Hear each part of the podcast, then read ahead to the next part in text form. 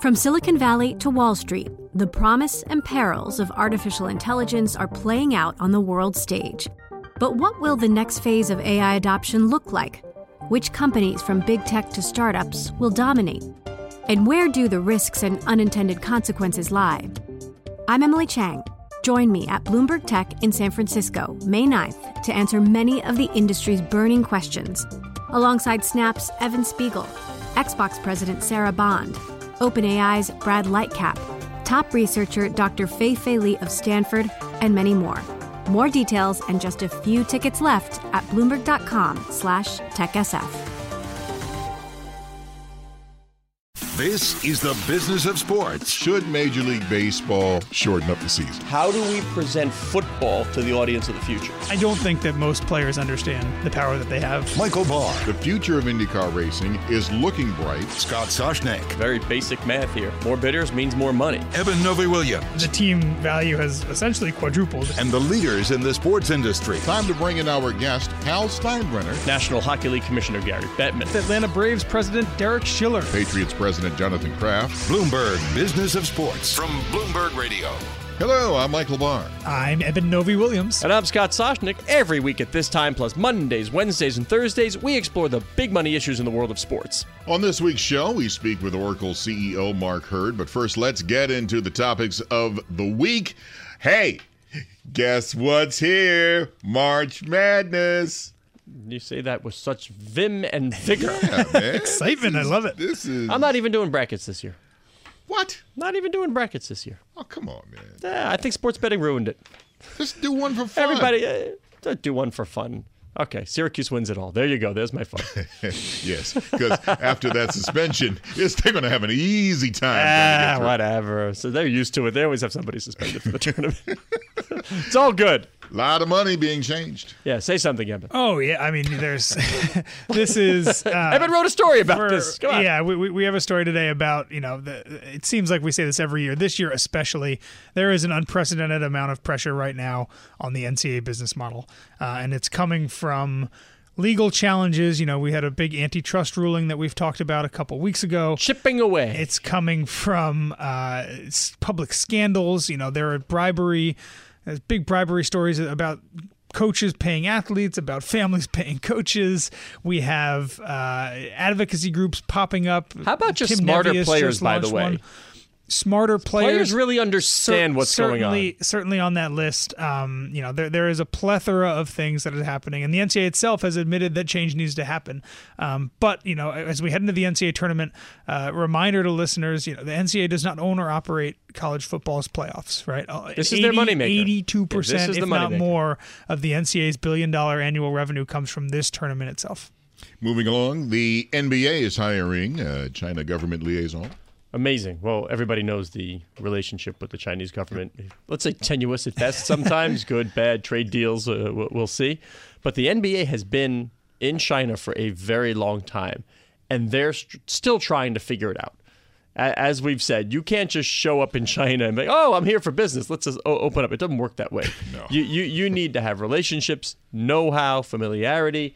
And the NBA is taking that next step. We'll report to the NBA China CEO. Um, just you know, if you're if you're going to succeed in China, and this may be my understatement of the show, you're probably going to need some cooperation from the government. Yeah, I think this is the natural next step, right? I mean, they don't re- release numbers, but the NBA's business in China has grown double digits every year since 2008. As you said, Scott, they were the first league to have an office there, first league to have a broadcast contract there. They're, they're by far the most popular U.S. league uh, in China, and this is the natural next step, right? If you as your business grows, there becomes more you need to protect. You want to build an And- arena? exactly. You're going to need government Yeah, help. Exactly. You want to have an, uh, an NBA branded league? You're going to need government help. Agreed. So much like you see lobbyists around K Street, guess what? there too. The UFC going all digital with ESPN Plus. It's the next step. Uh, big, big move, but it, you know they've had some problems with the streaming. Now, when you get a huge Conor McGregor fight, that's a lot of concurrent streams. Better not. It better not go down. It, it better work. But um, they're going all in uh, on their pay per view events with with ESPN. Big pickup. What was ESPN? Five five ninety nine a month, six bucks a month. Uh, it's four ninety nine. Five, ESPN five- Plus. five bucks a month, E Yeah. ESPN Plus. A- Again, the cords are being cut. The cords are never there. increasingly the customers and, and those sub fees will come from these digital subscriptions, you better have some content that people want to see, or else what's the motivation to sign up? And, and and UFC now is all in with ESPN. When when Lawrence Epstein, their COO, was on the podcast a couple months ago, he talked about how important it was for them in their new broadcast contract to sign with ESPN. Now all the pay per view is going to roll through ESPN as well. Um, great. I mean, I think it's a good move for ESPN Plus, right? As we talk about them trying to get as much different types of content as possible. Now, if you are a UFC or an MMA fan, you have to have it, right? There, there's no real other way to watch UFC. You can't can't get a pay per view. You can't even be a, a one off guy, right? To get EST to get UFC pay per views, you have to be an ESPN Plus member as well. Just kind of as you said, Scott, just beefing up the ecosystem, making it so that if you're a sports fan of any kind, uh, you kind of need to have ESPN Plus. Let's talk about Major League Baseball. They've kicked off the opening season in the regular games uh, with Oakland they and kicked the Seattle off the Mariners. opening season of the regular games. That's Yeah. what came out of your mouth. Yeah, well, it's, I mean, should be on the radio. No, no because Had you- to. this is what it gets confusing. All right, the, the Seattle Mariners and the Oakland A's. Yes. th- they are playing regular season games, Yes. but there is still exhibition games going on, Yes. and and that's the, that's the confusing part. Games that count taking place in Japan. If you want to stay up till two thirty in the morning to watch them. Eben, you got home late last right? Right- Late last night. yeah, I did you put, I did you put I on the could've Mariners? watched, uh, you could have watched I- Ichiro in I Japan. missed the uh, opening pitch by an hour or so. Uh, it- Mariners two and zero, going to be on pace to be 162 and oh. 0. and people were worried they, they weren't looking to win. Yeah. And by the way, one word, Ichiro, and he got a hit, and the crowd went wild. Obviously, Yeah, I, I'm not happy that it what is his last at bat. I think he struck out looking. That's not how I want that to happen. Yeah, well, how about a bomb on your, or even just even a, an infield single? Go out the way it really is. But uh, he did a lot for the game. He did, he did a lot for the game. And he had a billion hits between Japan and, and the US. And fundamentally, in the steroid era, Yeah. a guy was super exciting for slapping the ball and running. And if you don't know about his All Star pep talks to the American League team, go Google it. This guy used to give a profanity laced F bomb here. And he spoke English pretty well, even though we covered it. But go read the stories about his All Star pep talk every year. I mean, folks looked for the people wanted to make the All Star team more for that than to play in the game. and open open YouTube and, and search Ichiro's favorite joke, uh, and Bob you, Costas. you are in for 30 seconds Oh, of, uh, of, of pure, joy. delight and laughter. Yeah, go take a look at those videos, folks. Now let's get into this week's interview. We have Mark Hurd, the Chief Executive Officer of Oracle Corporation. He is also a member of the company's board of directors. He joined Oracle in 2010, bringing more than 30 years of technology industry leadership, computer hardware expertise, and executive management experience to his role with the company. Mark, thanks for taking the time to chat with us. My pleasure. Thank you, Scott. Are you hanging out in Las Vegas, right? I don't know about hanging out, but I'm I'm I'm working. Yeah, we've got a uh, uh, large customer conference here. We've actually got several customer conferences that run simultaneously. So I'm here doing some uh, uh, speaking. I get to leave you and go see investors, which is always a uh, an interesting event. So yeah, but I'm not hanging out. Oh, well, I, I like the term uh, investors is interesting. It, it definitely is. Um, we hear so much about business getting done on the golf course. Is there a tennis court around? I know you're a big tennis guy. You ever do business on the tennis court? tennis courts are tough to do business because you're uh, you know on the other side of the net, and uh, so not too much. And there aren't many tennis courts in Las Vegas. Not many golf courses in Las Vegas. There's a lot of actually casinos and convention centers, uh, but plenty of opportunities to do business here. But but but not on the tennis court or golf course, at least here in Vegas. Well, you just recently finished up a tennis tournament out in California in Indian Wells. Uh, what sorts of business getting done there? How did that go for you guys? It was unbelievable. Uh, I just think it's, um, you know, attendance wise, um, we hit just under 500,000 uh, at the tournament.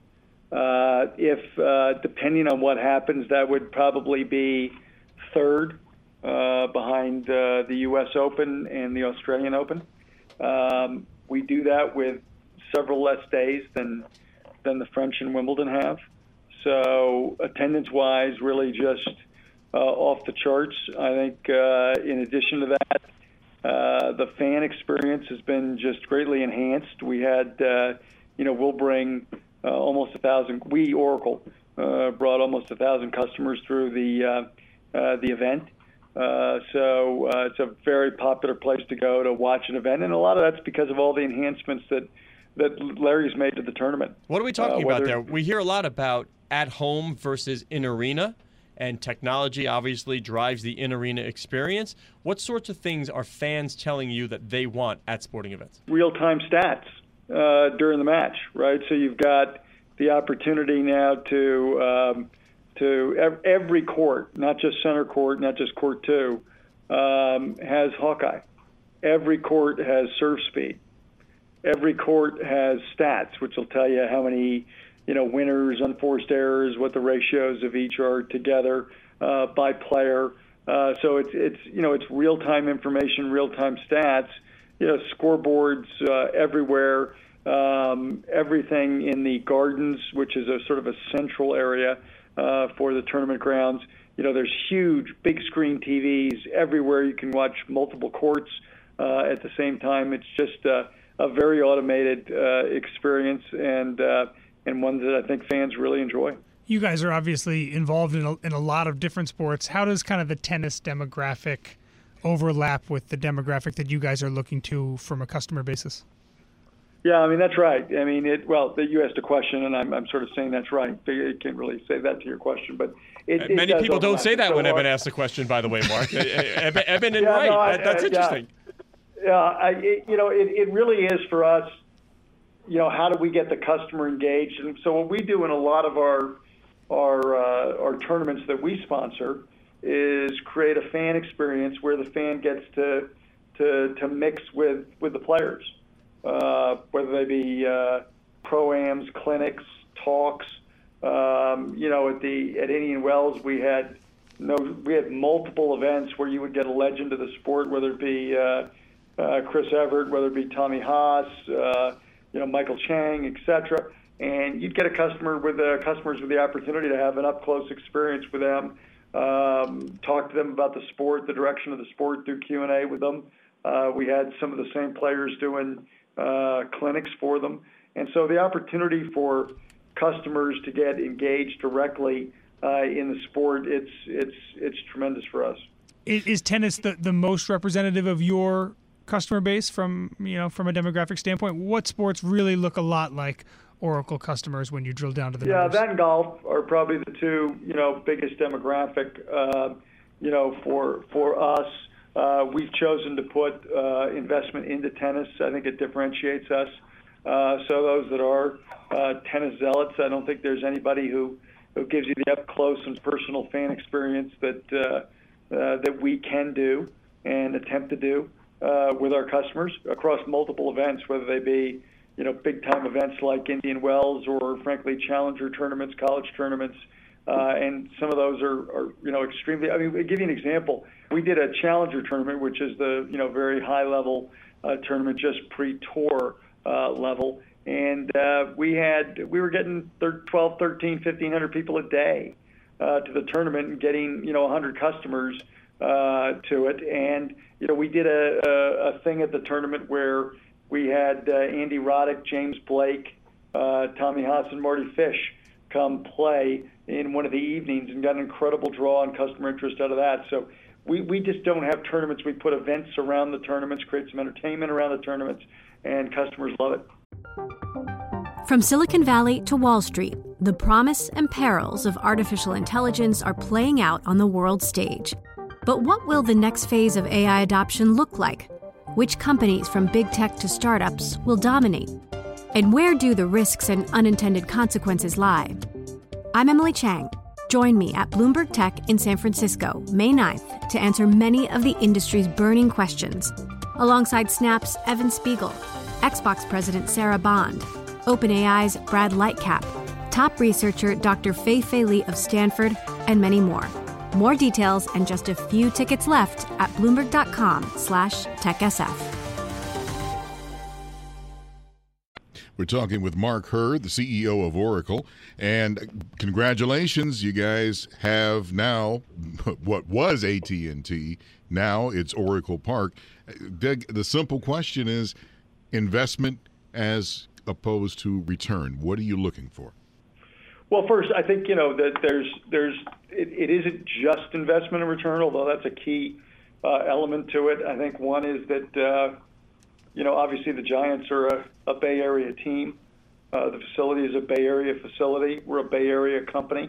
Um, we certainly have experience in in uh, naming um, facilities uh, through our experiences over the years.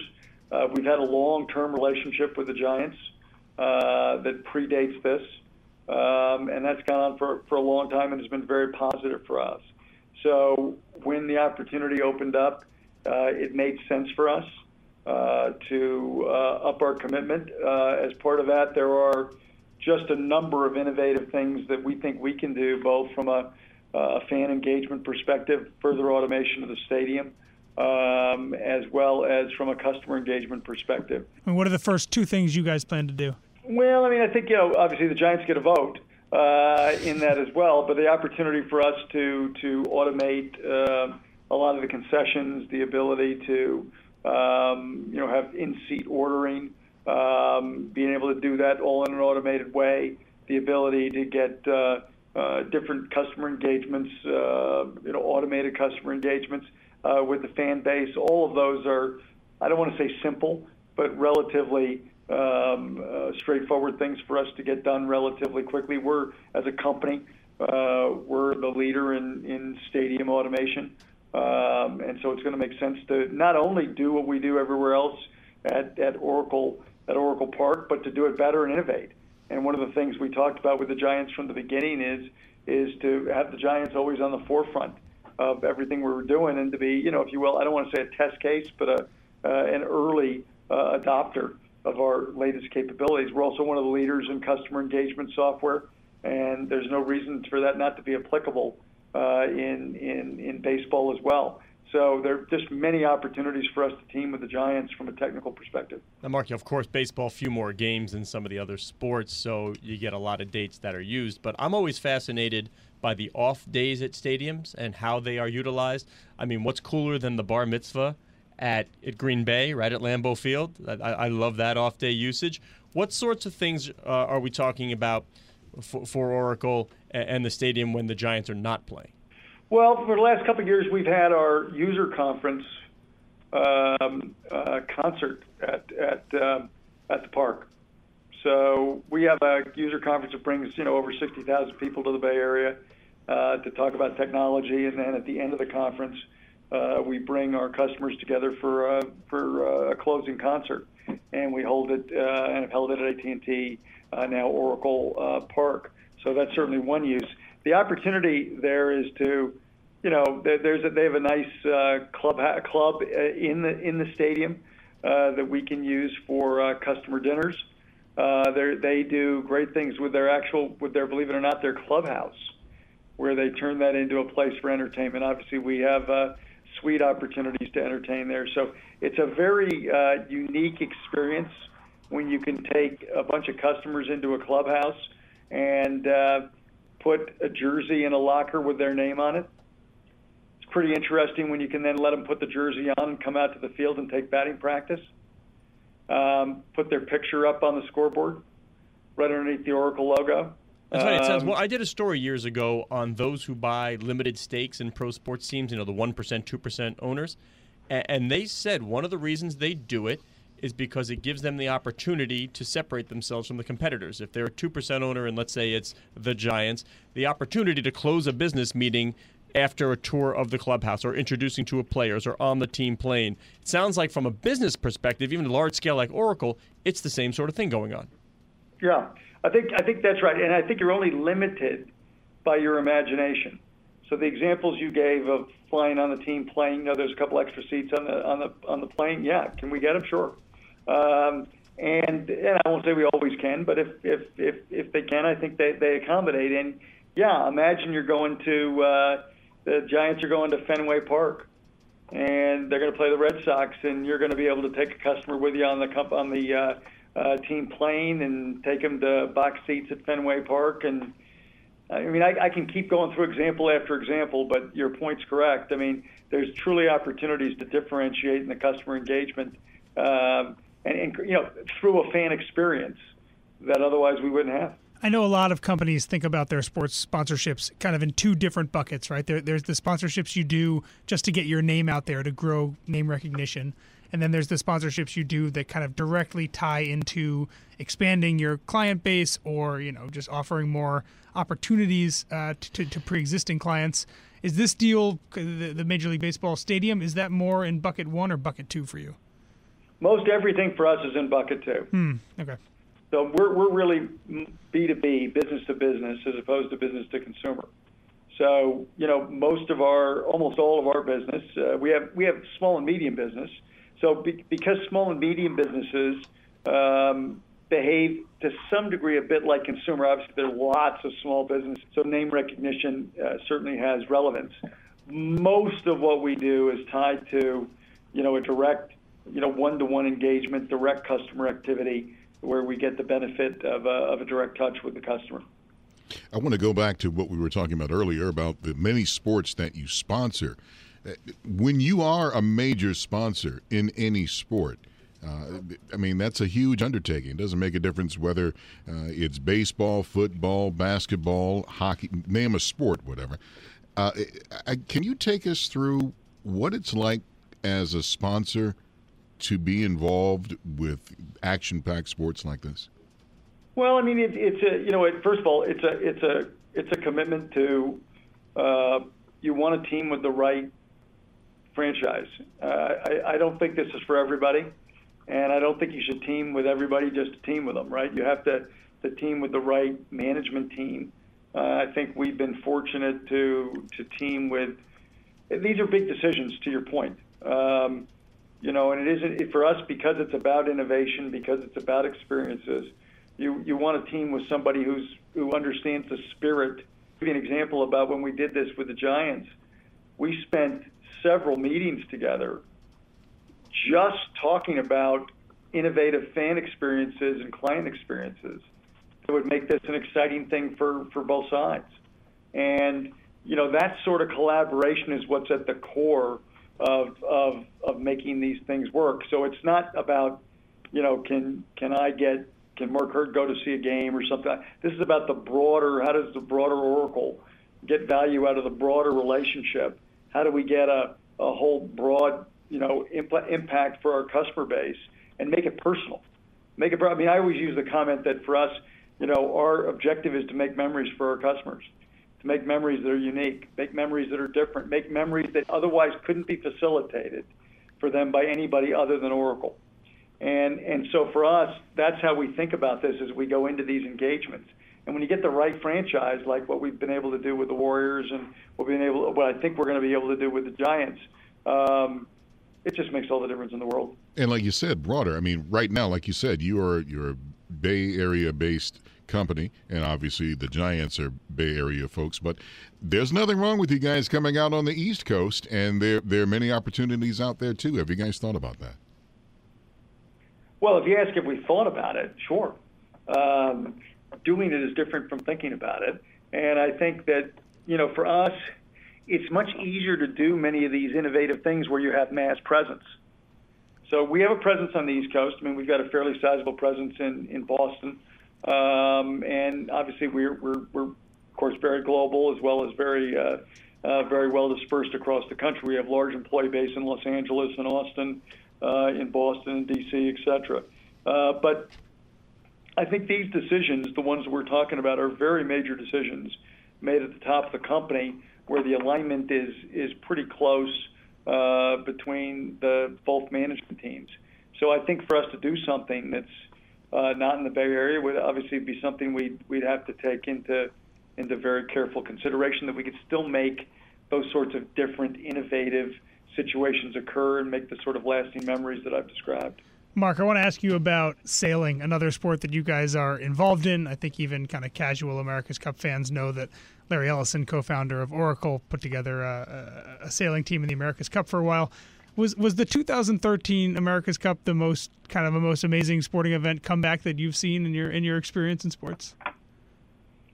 Well, I couldn't believe it. It wasn't just that we came back; it was the timing of it.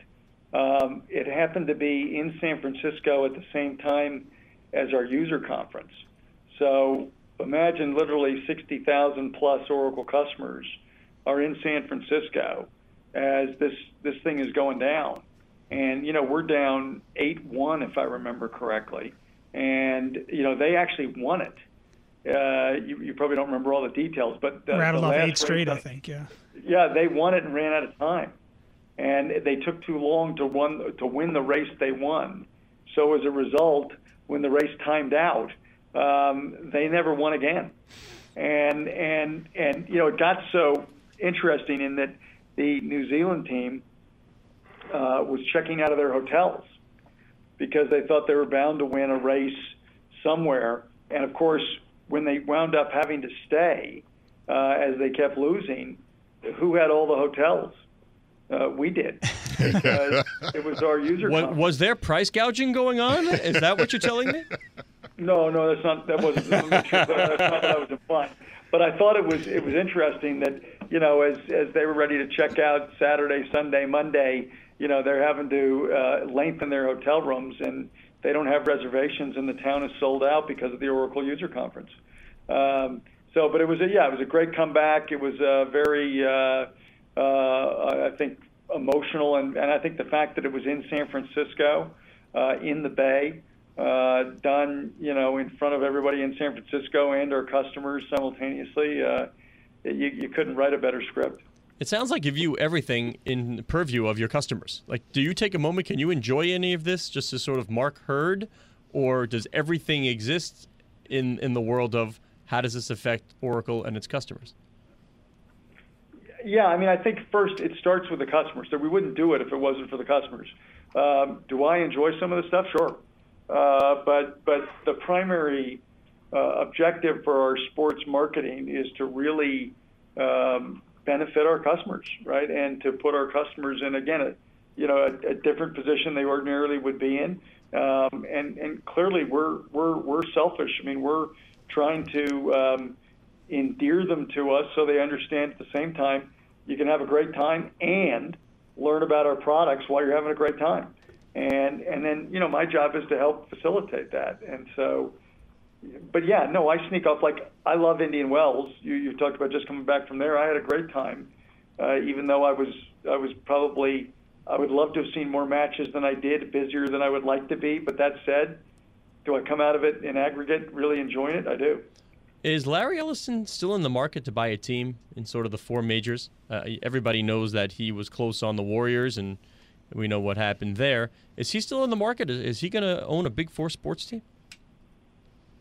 Uh, that is a much better question for him uh, than me. All right, go get him on the phone. I know you can do it. I, I get him on the phone. So we get we can get him on the phone. I, I don't think that uh, he'll answer. Uh, so in terms of in terms of that question, so but I think you know uh, I'm not going to comment on Larry's intentions. Mark, you're a computer technology provider. You're big in the sports sponsorship world. Have you looked at? I'm, I'm sure you have. What do you, what do you see in esports, and and do you see a place for Oracle uh, within that ecosystem? It's an interesting question, boy. This stuff is just exploding, and um, it's funny. I'm, I'm as I'm here in Vegas. I'm next to uh, a big building that has you know esports. I can't remember what it says esports hall or facility right right on it. There's an arena there, yeah.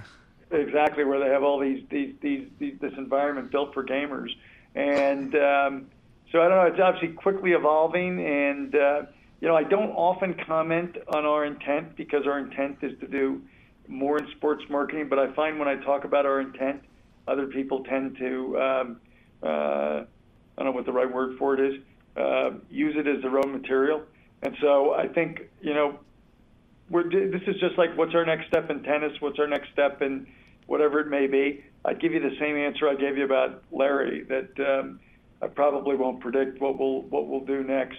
Other than obviously we want to be we, we want to stay active and do things that make sense, as you guys have well said, in the context of what benefits our customers. Well, in the B2B world, though, sports betting and live betting in venue certainly presents an opportunity for Oracle uh, and others. Where do you see it going? How do you foresee Oracle playing in that pond?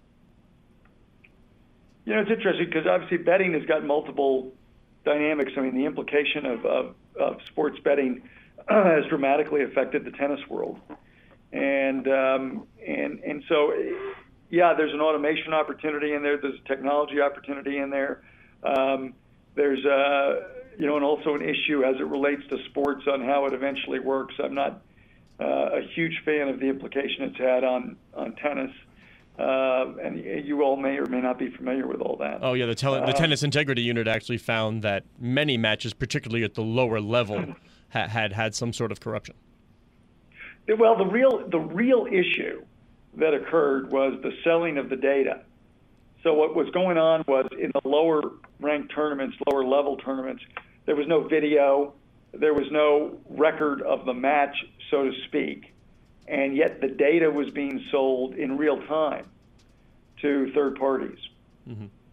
So this enabled, um, you know, betting, and and so the reaction to that was to cut out 70% of the tournaments. So instead of fixing, anyway, it gets into a whole other conversation um, that I've, I've morphed us into. But but yeah, I mean, there's there's opportunities on the automation side. Uh, certainly, um, I think also you know, there's another dimension, which is the one I described, that that, that we're sensitive uh, sensitive to as well. Mark Hurd, CEO of Oracle, thank you so much for, for taking the time out and talking with us, and thank you again, sir. Thank you very much. I really appreciate you having me on. Takeaways. I, am always impressed. It's one thing to be on when you see the other side of big sponsorship money and talking to Mark Hurd about hey, you put your name up on the stadium, you've put your name up on other things as well. Uh, it's a lot of coin involved in that, a lot of exposure. Yeah, and, and I wrote about this years ago. My takeaway is the fact that these companies want more and more. And he spoke about possibly bringing clients on the team plane. That is considered yeah. some serious territory that the players like for themselves. But pay enough money, you need some return on an investment. Mm, I, I need to bring this important client on the plane for that trip to Fenway Park uh, that that's how the business works. And another thing he mentioned that we don't talk about enough with these big naming rights deals is the fact that you know companies that come in on these big deals also want to you know use their their own product to improve the fan experience, right? And he said that you know as soon as they sign this deal, there are things they want to put in place from a technology standpoint at Oracle Park in San Francisco immediately, right? And, that, and that's connecting either the uh, concessions to people's phones, uh, maybe some improved Wi-Fi, etc. There are a lot of things that Oracle wants to do within Oracle Park immediately, kind of leveraging its own technology to help fans. My goal is to be the number one pick. That's something I've been dreaming of since a kid. It feels better to be number one than number five. I wear the number because of Mike. We have a chance to go for three in a row. Good numbers at a good time. When I first started wearing that number, I was just happy and proud. Bloomberg Business of Sports, the number of the week. Time now for the number of the week. And I have a lot of thoughts about this too. 200. Oh, we got the number this time. That's good. 200 uh, the amount of points Zion Williamson is going to score in the first two rounds of the NCAA tournament. Oh, I thought you were going to say for the whole tournament that might be pretty good. I have no idea. This is the number that Kyle Busch hit. Oh, the God. number of wins. Medina. No, Medina. no. I actually like your number better. The thing. number that Kyle no, Busch hit. I don't is, even know what he's talking is it about. A mile, I apologize, Steve Phelps, but See, come on. No, this is Kyle Busch in NASCAR. He has 200 wins.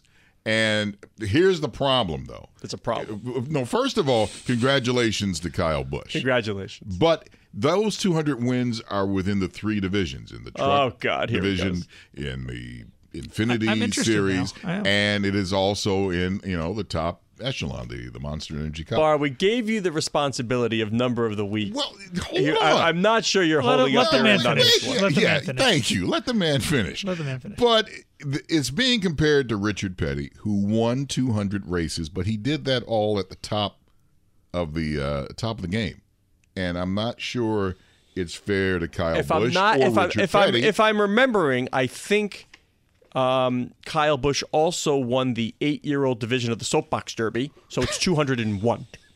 I th- as long as we're considering all divisions, I think he won the soapbox I'm derby race this. This and the amusement the amusement park go kart race. 202.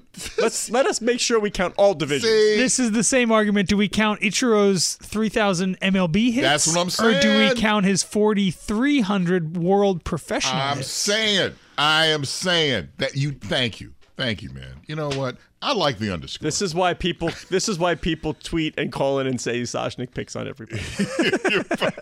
or as my son would say, I'm going to have him listen to this podcast just to the end to for him to love me saying at the end.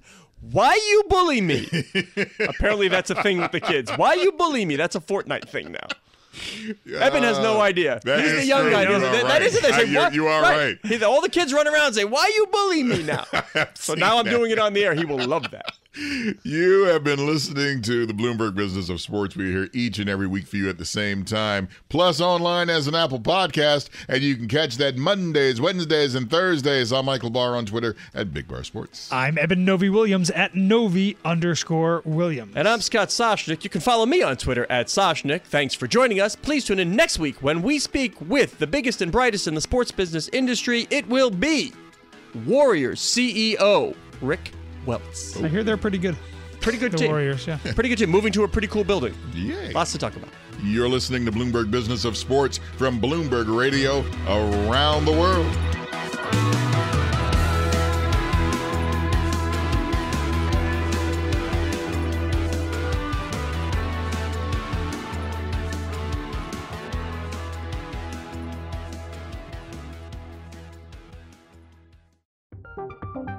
From Silicon Valley to Wall Street, the promise and perils of artificial intelligence are playing out on the world stage. But what will the next phase of AI adoption look like? Which companies, from big tech to startups, will dominate? And where do the risks and unintended consequences lie? I'm Emily Chang. Join me at Bloomberg Tech in San Francisco, May 9th, to answer many of the industry's burning questions, alongside Snap's Evan Spiegel, Xbox President Sarah Bond, OpenAI's Brad Lightcap, top researcher Dr. Fei Fei Li of Stanford, and many more. More details and just a few tickets left at bloomberg.com/techsf.